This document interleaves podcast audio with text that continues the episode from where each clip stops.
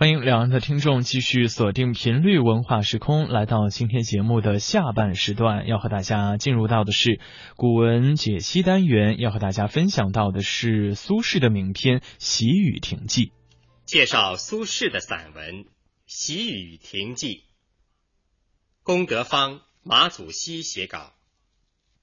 苏轼的《喜雨亭记》是一篇别开生面。值得一读的著名亭台记，写于宋仁宗嘉佑七年，也就是公元一零六二年。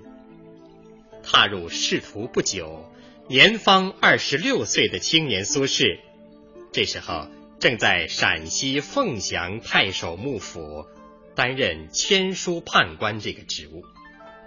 这一年的暮春四月，凤翔地区。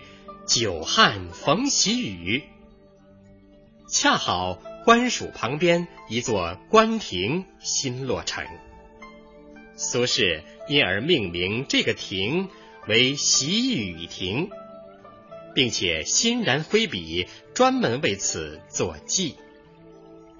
这篇文章共有四段，第一段是全文总起，亭以雨名。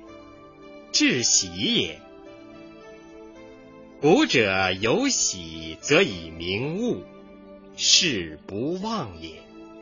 周公得和，以明其书；汉武得鼎，以明其年；叔孙胜狄，以明其子。其喜之大小不齐，其事不忘一也。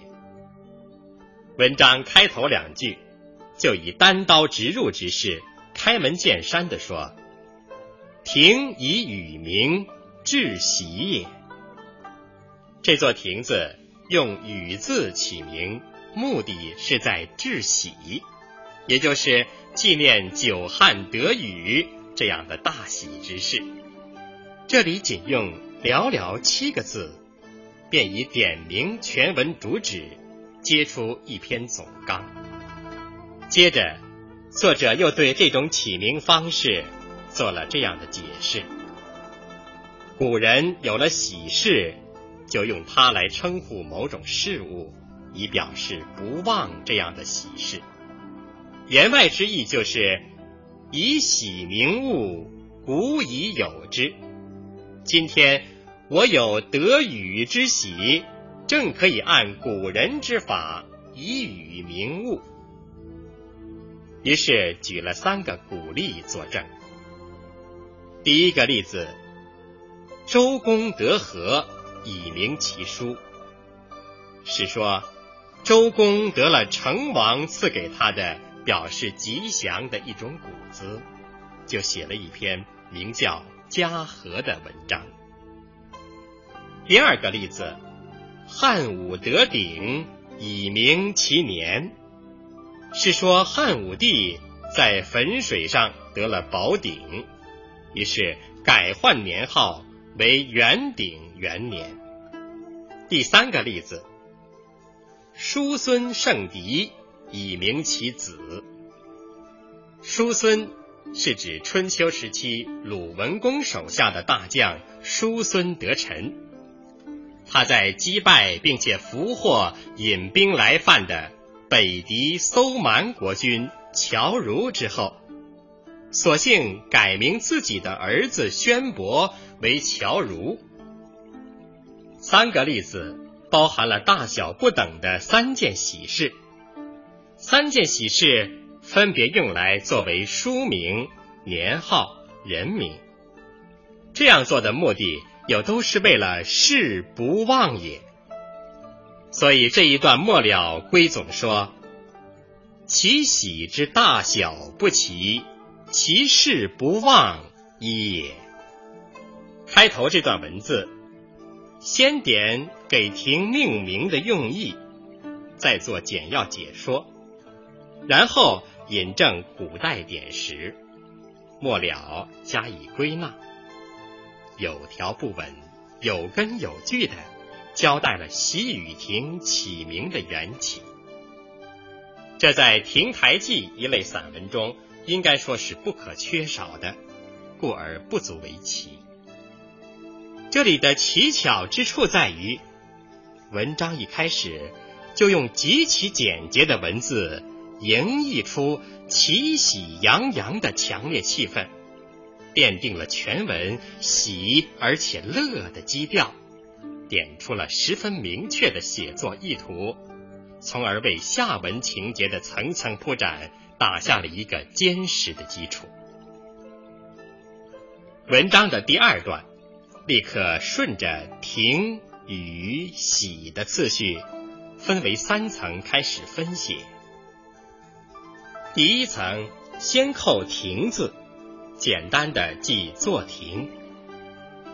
于至扶风之明年，始至官舍，为亭于堂之北，而凿池其南，引流众目。以为休息之所。作者似谈家常的告诉我们，他到扶风郡，也就是凤翔府的第二年，才开始修建官署，在公堂的北面建造官亭，又在它的南面开凿池塘，引来水源，种植树木，美化环境。作为公余之后的休息场所，这一层写的很简洁。有关坐亭时间、亭的位置、周围环境、建亭用意等等，都简要的提到了。关于这座官亭的情况，作者在同他的胞弟苏澈唱和的一组诗的序里面，曾经做过详细介绍。他说。他在官署北面的空地上建造了官亭，亭前为横池，长三丈，池上为短桥，与公堂相连接。公堂之南为走廊，廊之两旁各为一小池，皆引千水，众莲养鱼于其中。池边有桃、李、杏、梨、枣、樱桃、石榴、疏、槐、松、快、柳三十余株。把这个序和这篇记做个比较，就更可以看出作者的匠心。由于本文重点不在记亭，而在致喜，因而采用略写。仅仅用几句话带过，不再多费笔墨，剪裁很精当。第二层改从“雨”字着笔，由季亭转入季雨，但是作者又不急于写雨，反而故纵一笔，先写雨麦。是岁之春，雨麦于岐山之阳。其瞻为有年，说这年初春，凤翔东北的岐山之南，天上竟然落下麦子来。占卜一下，认为这是丰年的吉兆。既然雨麦被人看作丰年的好兆头，那么丰收似乎已经不成问题，人们可以无所忧虑了。可是作者却又荡开一笔，继而弥月不雨，民方以为忧。后来偏偏整月不见滴雨，怎么不叫人为此而忧愁呢？经过这样一急一忧、一扬一抑的渲染衬托，就为逼出下文一个雨字积蓄了充沛的气势。做好了巧妙的铺垫，直到这时候，作者方才收回笔锋，集中笔力进入寄语。月三月，乙卯乃雨，甲子又雨，民以为未足。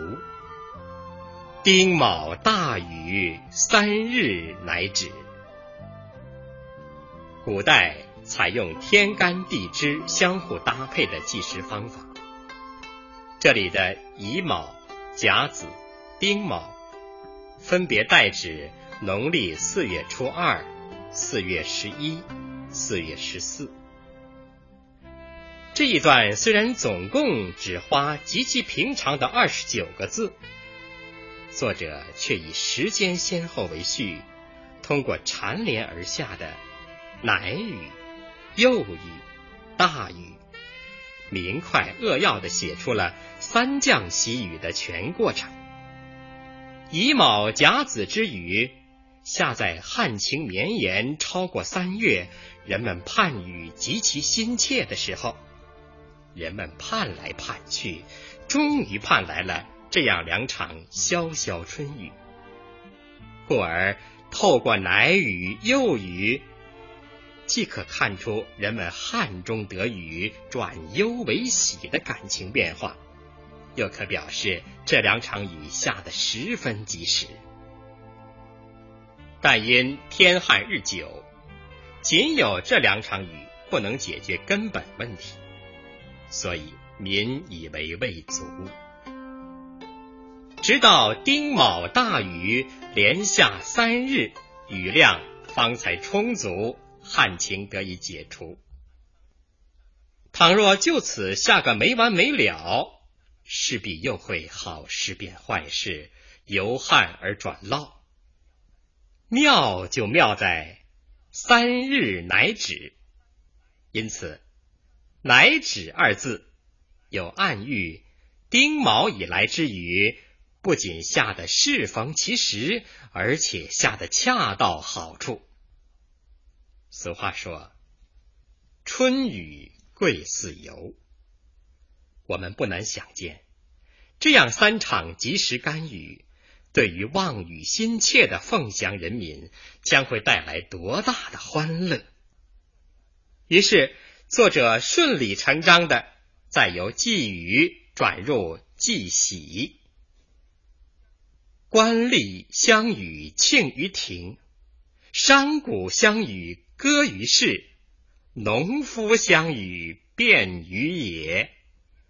忧者以乐，病者以愈，而无庭事成。官吏们一个个走出官厅。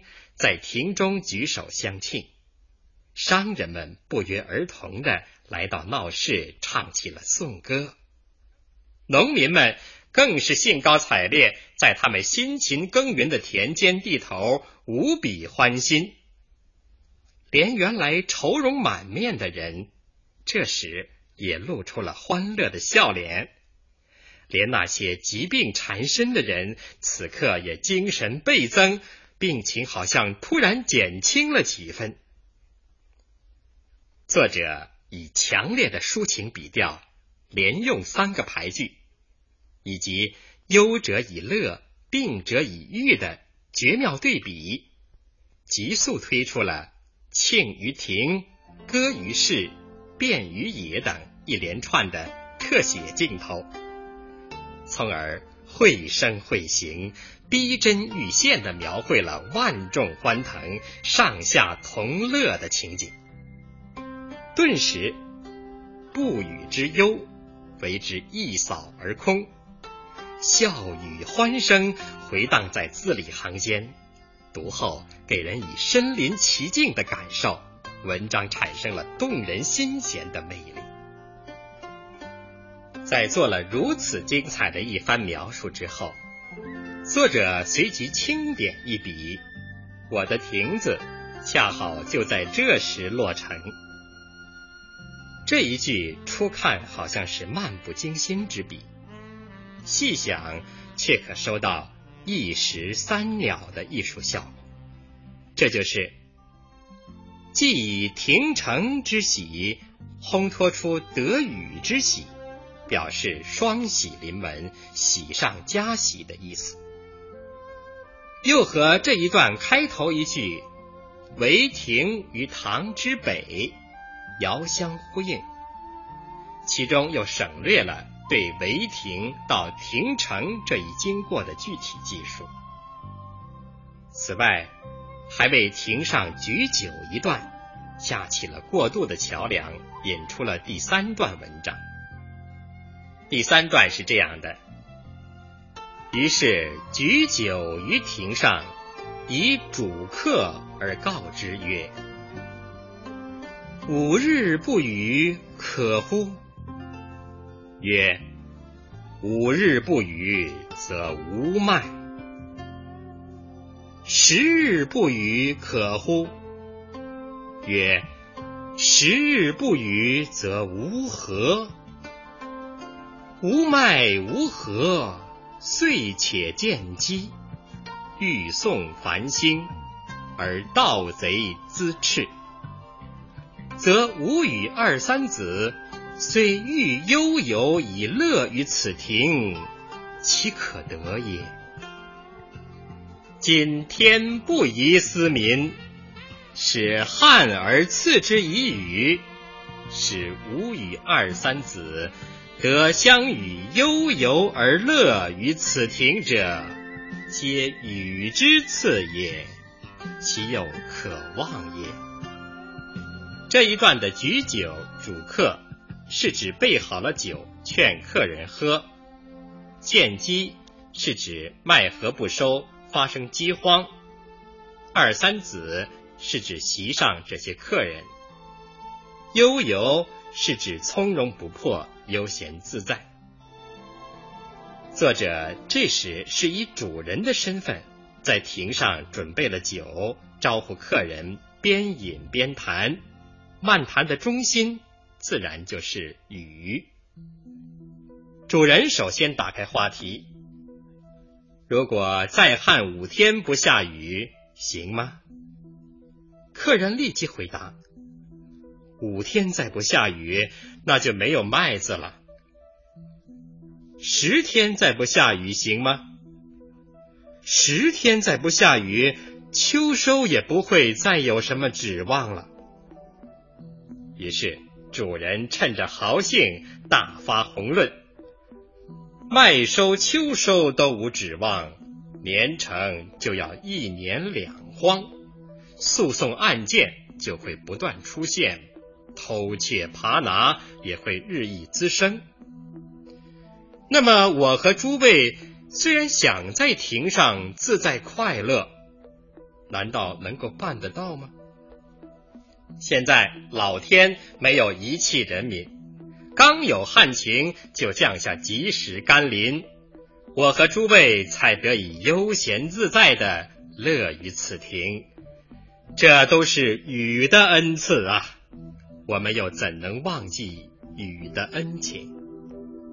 这里作者别出心裁的以主客问答方式，借用两处设问，引出逻辑推理极为严密的大段推论。这就是。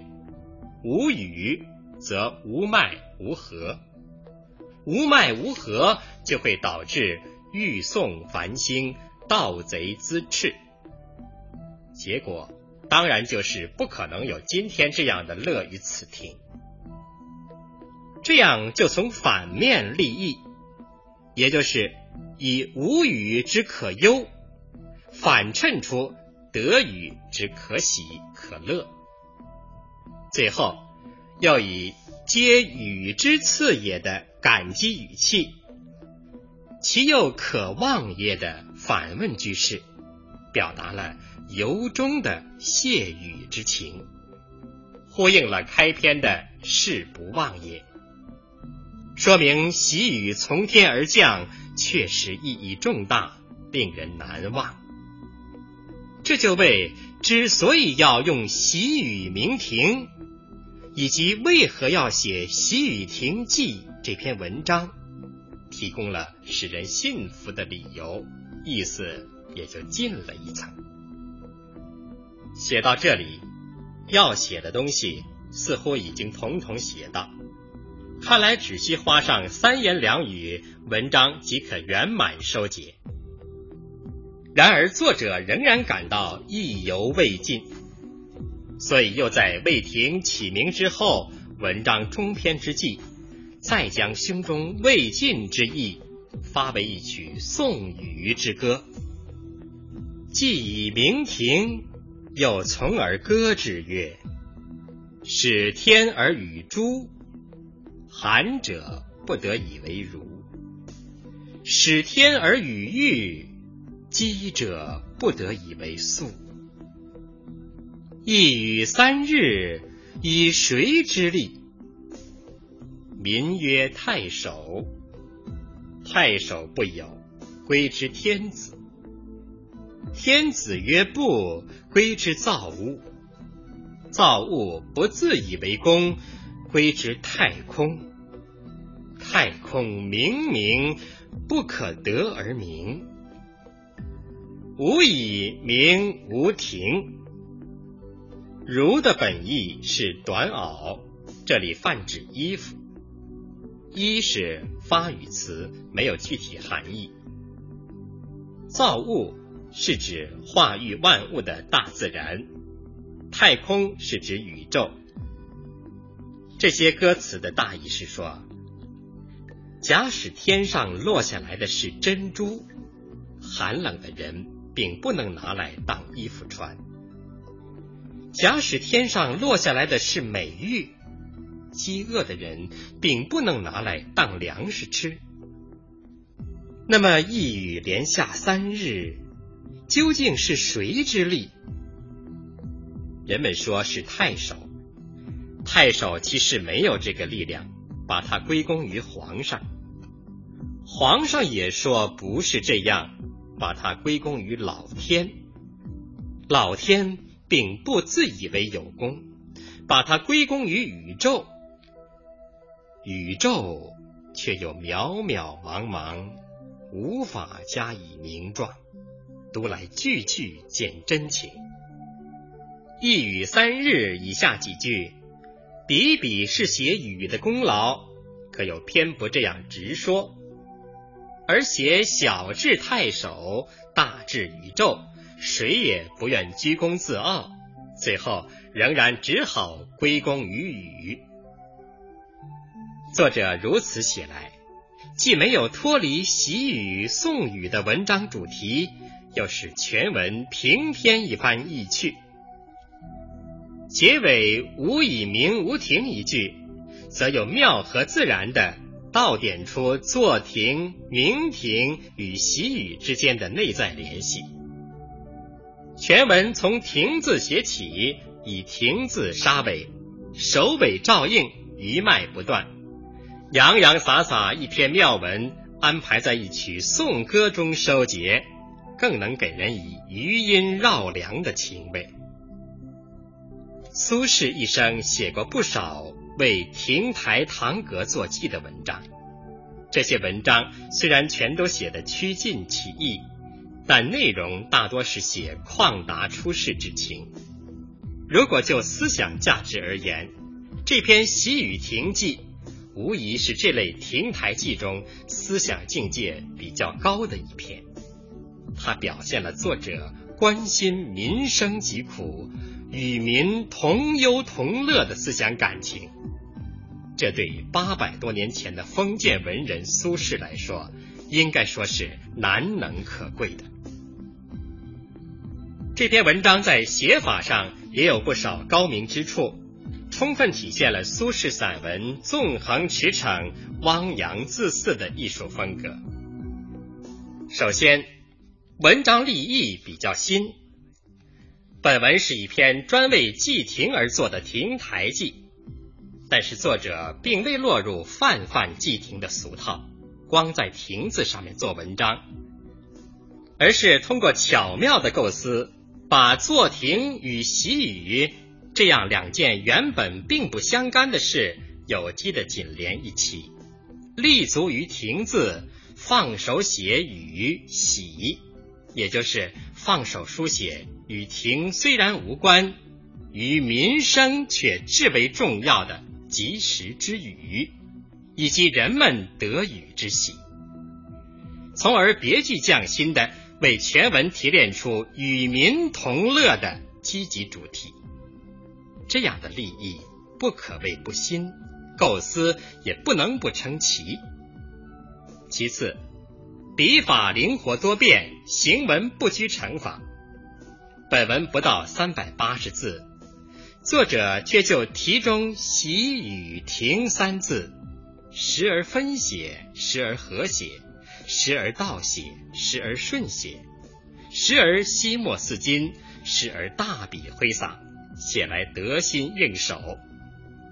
这样就把“喜”与“停”这三层意思轻松自如、变幻莫测的从各个角度。做了淋漓尽致的挥发。第三，作为一篇记体散文，本文自然要以记叙为主。然而苏轼又是一位擅长抒情议论的能手，所以并不满足于清一色的记叙，而将叙事、抒情、议论融于一炉，三者水乳交融而又相得益彰。